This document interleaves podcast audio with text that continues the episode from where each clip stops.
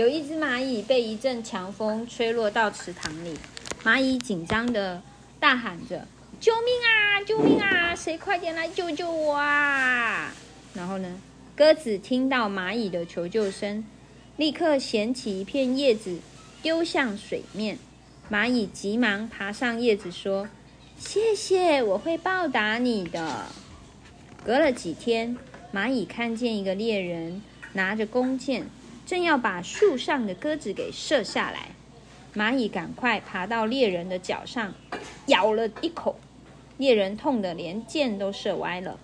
鸽子赶紧挥动翅膀飞走了。寓言小智慧：当你帮助别人时，心里会觉得很快乐，得到别人的帮助也要记得感恩哦。故事结束了。好，再来下一页。好，再下一页。飞蛾。对，苍蝇和飞蛾。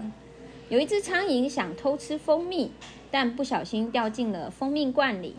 这时刚好有一只飞蛾飞过，它取笑苍蝇说：“哎呀，你怎么会这么笨啊，居然掉到了罐子里啦！”飞蛾边笑边绕着灯光飞舞，结果却不小心烫伤了翅膀，跌落在地上。苍蝇爬出密封罐，对飞蛾说：“哈哈哈哈哈，你自己还不是一样笨啊！”